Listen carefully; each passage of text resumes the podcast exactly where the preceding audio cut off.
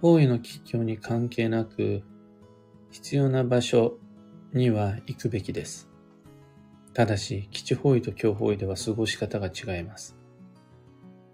おはようございます。有限会社西企画西俊久です。発行から20年、累計8万部の運をデザインする手帳、有機暦を群馬県富岡市にて制作しています。有機暦の発売は毎年9月9日。現在はお得な先行予約限定セットのご注文を受付中です。で、このラジオ、聞く暦では毎朝10分の暦レッスンをお届けしています。今朝は、基地方位と強方位での過ごし方の違いというテーマでお話を。方位の吉凶とは、行くか行かないかを判断する基準ではないです。行ってもよい、行っちゃダメ、と、人の行動を許可したり、禁止したりする、そんな不自然な制約でもないです。基地方位だろうが強方位だろうが、行くべき場所には行くのが基地です。そうじゃないなら、行かないのが基地です。方位の吉凶とは生き方のヒントです。基地方位ならどう行くか、強方位ならどう行くか。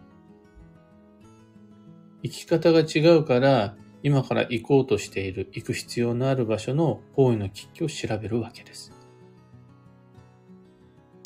そこが基地方位である場合、現地ならではのその方位の効能を高める行動、過ごし方、お勧めします。最も代表的な僕が口癖のように言ってるのが、基地方位ならスパ、グルメ、ショッピングです。スパが温泉地への滞在、入浴。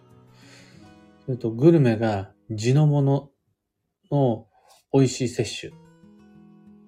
で、ショッピングが自分へのお土産。この三つで効能は高まります。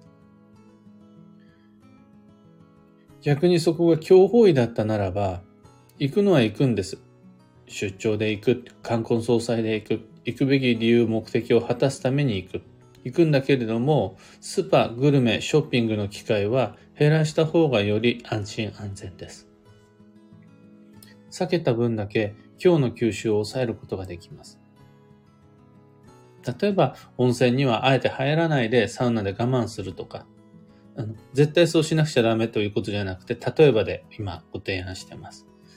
あとは、食事はあんまり贅沢をしすぎずに、地の物巡りとかしすぎずに、さっとファミレスやコンビニで済ませたり。あと、留守番してもらっている会社スタッフには、みんなにお土産を買うんだけど、自分へのお土産は控えたり。そんな風にすることで、基地方位と強方位で効能を増やしつつ、悪影響を抑えつつ、安心して行って帰ってくることができます。つまり、僕たちは、現地での効能により、方位の吉凶の吸収を制御することができます。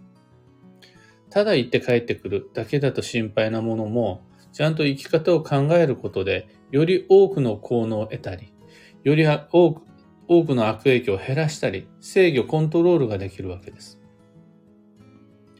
その土地ならではっていう対象を見極めて、基地方位だったら接触を増やす。強方位だったら接触を減らす。これで良い影響を増やし、悪い影響を減らすことができます。で、その際最も代表的な見どころとして挙げた3つがスパ、グルメ、ショッピングです。基地方位なんだから行ってボケっと過ごしてればいいっていうことはないです。ましてや、強方位だから絶対に言ってはいけないなんてありえないです。それはどちらの考え方も誤解です。ただ言ったところで基地の吸収ができる、簡単にできる人なんてほんと少ないです。なんだ、一回音楽を聴きさえすれば一発で全部覚えられる人がいないように、ただぼーっと基地方位に行けば全ての効能を手に入れて帰ってくることができる。なんていう優れた能力の持ち主は中にはいますが、僕は少なくともそんなことはありません。だから、スパ、グルメ、ショッピングなどを媒介にして現地の気を呼吸することになります。また気をつけていったなら、今日の吸収は最低限で済ませられます。気をつけるって人にとってめちゃくちゃ重要な生存戦略です。何もしないとか、危険なことには一切手を出さないじゃなくって、そこが必要であるならば、行く、やる、触れる。ただし、気をつけてやる。気をつけていく。これで僕たちはより安全に自分らしい人生を過ごしていくことができます。というわけで、基地方位の場合は何を選ぶのか。強方位だったならば何を避けるのか。その過ごし方を教えてくれるのが法医学であり、基地方位、強方位を調べる最も大きなモチベーションなわけです。基地に行かねばならないんだ。すべての行動は基地じゃなくちゃダメなんだ。とか、あと、どっちかといえばみんなが思うのは、今日には行ってはいけない。今日だと縁起が悪い。今日だと絶対運が悪くなる。みたいな、そういったイメージが先行して、方位の吉祥を暮らしに取り入れることに関して、なんかちょっと違和感というか、めんどくさいなって思う方がいらっしゃったとするならば、それは法医学の問題ではなくて、法医学の受け止め方の問題や、法医学を知らせる専門家の方の誤解、それが原因だと思います。法医の吉祥を行く行かないっていう安易で表面的な目安にしちゃうと、人の運は乱れてしまいます。そういう法医学はこの世界から消えてなくなれって思ってます。基地法や教法医などの法医の情報は吉居どちらも実生活に役に立つ。なんというか、あんまり縛り制約の少ない柔軟かつ応用の効く判断基準です。基地法医という情報を得て自分はどういうふうに過ごすべきか迷わないで済みます。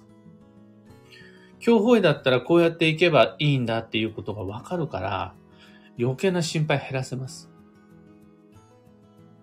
この部分、もう、行くか行かないかの許可とか基準とかじゃなくて、どう行くのかという側面での法医学を身につけられると、暦を開くことの意味というか、そんな難しいことを言わずに、まあ、暦が開きたくなる。だってそれ役に立つから。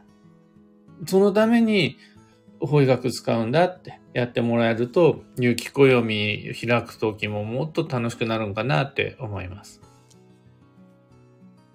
とまあ、今朝のお話はそんなところです。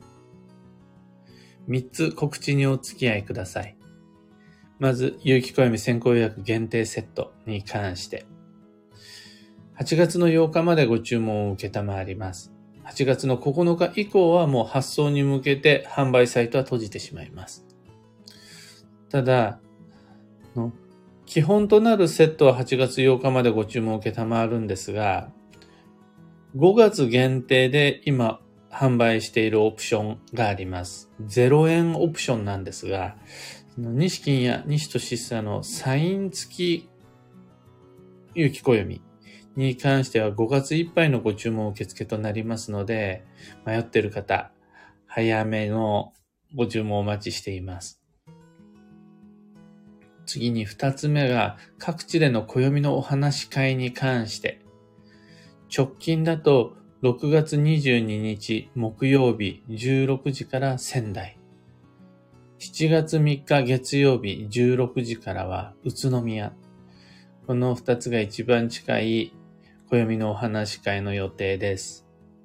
みんなの住む町の近くまで行きます。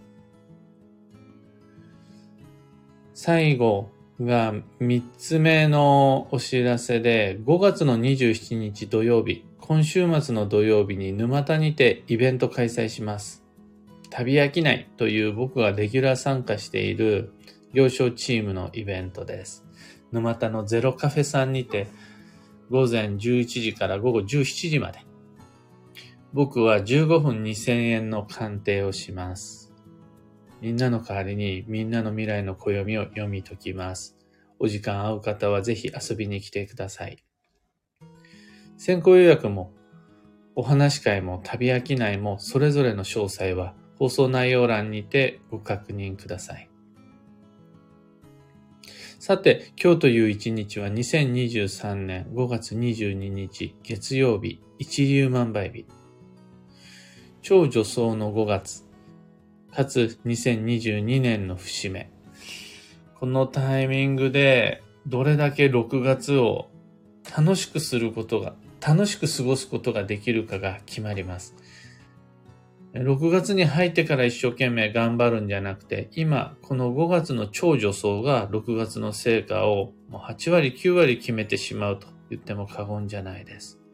というわけで、暦を持つ者としては、暦を読む者としては、この5月が一番の実は運のデザインする頑張りどころです。幸運のレシピはアスパラガス。焼いたり、肉巻きにしたり、あと、串揚げとか僕大好きです。串カツ田中行きたいです。今日のキーワードは、明快、疑問を解き明かす。その心は、もやっとしたことをそのままにして放っておくと、後でそれがわだかまりの原因になりやすいです。その時点では小さな疑問も後になってポコポコと膨らんでいきます。これ、あの、自分のモヤモヤだけじゃなくて他人の疑問を放置しちゃう。他人のモヤモヤを無視しちゃう。塞いじゃう。で、すると、それもまた後でわだかまりになっちゃう。そうすると、早い段階でどうするっていうどうしようかっていうその部分を小さいうちに解決しておくことで、後がすごい楽になります。自分の疑問を解決したり、他人の不安を解消してあげたりする。それを手伝ってあげるのが今日の課題です。以上、迷った時の目安としてご参考までに。ところで、毎朝スタンド FM から配信しているこのラジオは、Spotify、Amazon Music、Audible、YouTube、Apple Podcasts などでもご聴取いただけます。普段使いのアプリの方でフォロー、チャンネル登録よろしくお願いいたします。それでは今日もできることをできるだけ、西企画西俊久でした。いってらっしゃい。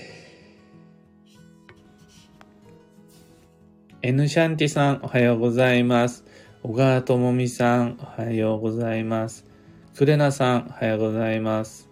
花さん、おはようございます。今日はみんな一面の雨ですね。あ群馬県富岡市も雨、窓に雨がついてますね。確かに薄暗い。今日は一日こんな感じになるでしょうか。花さん、ニューさん、クーさん、おはようございます。ロミさん、おはようございます。かんぽ花子さん、ひでみんさん、ココさん、ビートさん、おはようございます。タカさん、マリコさん、ケコさん、ミカさん、おはようございます。みんなみんな、超女装の5月、いかがお過ごしでしょうか？僕は、やりたいことややるべきことが多すぎて、もうもはや何から手をつけたらいいかわからず、ちょっと気抜くと、あっち手出しちゃったり、こっち手出しちゃったり、その結果、一つも終わらせられることが少なくて、いろんなことがちょっとずつ進んでる。みたいな感じ。あんま達成感はない中で毎日日々バタバタ過ごしています。で、とはいえやっぱ優先順位は必ずあるもんで、もう少しずつ諦め始めてるのが、もうあれやったりこれやったりはまあ諦めようかなと思いまして、とにかくやんなくちゃならないことを一つ定めて、達成感の方を優先していった方が、過ごしがいがあるなというか、その不安を感じないで、誰が何と言うと、あれもできてない、これもできてないけど、これに関してはもう超女装できてるっていう達成感を得ることの方を大事に、ちょっと過ごし方を切り替えてみようかなと思っています。僕と同じようにそこまで上手に超助走ができてないという方は、何か自分の優先順位を定めて、まず上から順に片付けていくっていう戦略への切り替え、お勧めします。えー、小川智美さん、6月に参加する講座がちょっと遠出の場所でせっかくだからいろいろ寄りたいと思っていましたが、今日方位、たまたまですが時間的に講座だけ参加して帰るスケジュールとなりましたが、結果としてこれで良いのかなと思っています。おっしゃる通りです。まず素晴らしいなと思うのが、方位の吉凶に関係なく講座は行く。このジャッジが本当に素晴らしいと思います。講座に行くか行かないか、そこで方位の吉凶鑑定持ち出すんじゃねえよっていうのが暦の基本方針です。そこじゃないよって。一方で、行くなら行くんだけど、じゃあ、どう行こうか。こういうふうに行きたいっていうふうに思ってる部分はあるものの、ここは強法医である。じゃあどう行こうか。そこで初めて強法医が登場するという、その知識の活かし方が本当に素晴らしいと思います。もう本当その通りです。モリーさん、おはようございます。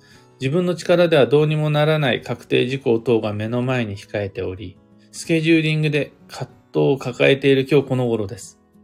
結果待ちをしつつ、それこそできることをできるだけと言い聞かせながら小さな達成をたくさん集めている日々です。とのこと、素晴らしい。ただただ単純に自分がバタバタしてるだけではなくて、うん、周囲の状況も少しずつこう超繁忙に向かって動いている超女装っていうのすごいいいです。あの、起こる出来事と起こす出来事が両方とも同時進行でバタバタしてくるというのが今年6月をピークポイントにした理想の過ごし方になります。そうなってくるとモーリーさんにとって一番重要なのはやっぱ体調管理ですね。ガス欠にならないようにペース配分も意識しながら、あの、できることをできるだけとは、何をやるか、どれだけやるかってだけじゃなくって、ちゃんと最後まで駆け抜けられるように、どうぞ、今日一日で終わりだったらこれできるんだけど、もうちょっと3週間、4週間、1ヶ月先のことも考えた時にできるかどうかっていう視点でスケジューリングしてあげられると素敵です。その結果、今日はやめといた方がいいということも出てくるのは全然 OK です。漢方花子さん、やること増えてきました。焦らず一つずつこなしていこうと全体を俯瞰してみるようにしています。適度な諦めも肝心ですね。もうおっしゃる通りで、これは性格にもよると思うんですが、根気よく黙々と前進できる人もいれば、その都度、やったぜ感、よし、いけてるって思う感じが必要な人もいると思うんですね。で、僕は結構なんだ、欲深というか、の今日から、今日ダイエット始めたらもう今日体重計に乗りたいタイプなんですね。こんだけ頑張ったんだから、今日の分の成果ちょうだいよって思っちゃうタイプなんです。そういう僕のようなタイプにとっては、あんまり長期目線で計画的に過ごしすぎるよりは、まず目の前の一つに絞って、そこにエネルギーを集約して、そうするとやっぱ、頑張った分だけ、ほんの少しの手応えが出るわけです。あの、一日頑張ったら、100日分の成果が出るとは思ってません。でも、集中して一日頑張ると、エネルギーを分散させるよりもほんの少しだけ手応えが増えると思うんですね。この手応えを原動力にして進んでいく方が、バタバタ感の中でいろんなこと中途半端になっちゃってる人はおすすめです。モリーさん、お見通しでびっくり。体は正直です。いただいたお言葉のおかげですっきりありがとうございました。とのこと。もう本当にここ一番っていう勝負どころ、一年の中で最も重要な5月、6月で倒れちゃう。やりたいことがあるのに、その疲れて手出せなくなっちゃって、割と残念。後から振り返った時に、ああって思っちゃいやすいポイントなので、今僕たち一番大事なのはとにかくゴールまで健やかに駆け抜けることになります。というわけで、今日もマイペースに運をデザインして参りましょう。僕も行って参ります。